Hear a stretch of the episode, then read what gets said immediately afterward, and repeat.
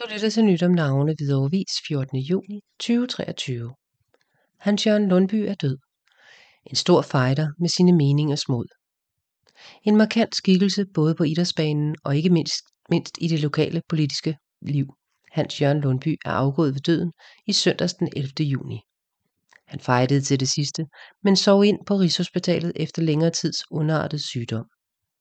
Hans Jørgen Lundby, der blev 76 år, vil nok især blive husket for et omskifteligt lokalpolitisk liv, men altid dybt engageret, også når det galt om at hjælpe sine medmennesker.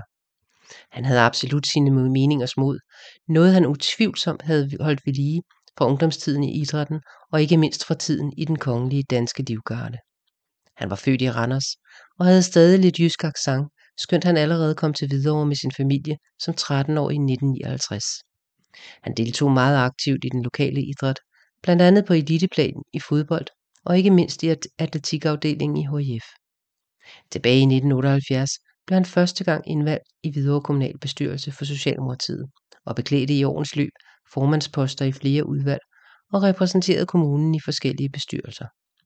Han aspirerede stærkt til borgmesterposten efter Inge Larsens fratræden, men tabte et dramatisk opstillingsslag i medborgersalen til den senere borgmester Britta Christensen.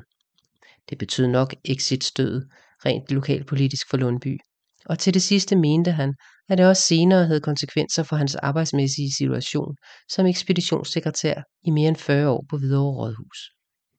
Efter nogle år på sidelinjen blev han ekskluderet af den lokale partiforening. Han søgte senere opstilling på en borgerliste og havde derefter en ret så kaotisk periode i partiet Venstre. Slutlig havde han kort tids virke hos Socialdemokraterne i Dansborg afdelingen.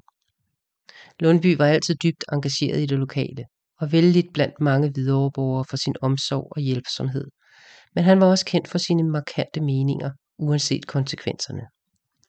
Medfølelsen samler sig om Hans Jørgen Lundbys hustru Annette, også tidligere HF atletikudøver på eliteplan, og sønnen John, der begge har mistet et kærligt og omsorgsfuldt holdepunkt i livet. Bisættelsen finder sted på fredag den 16. juni kl. 11 fra Jesu Kirke i Valby.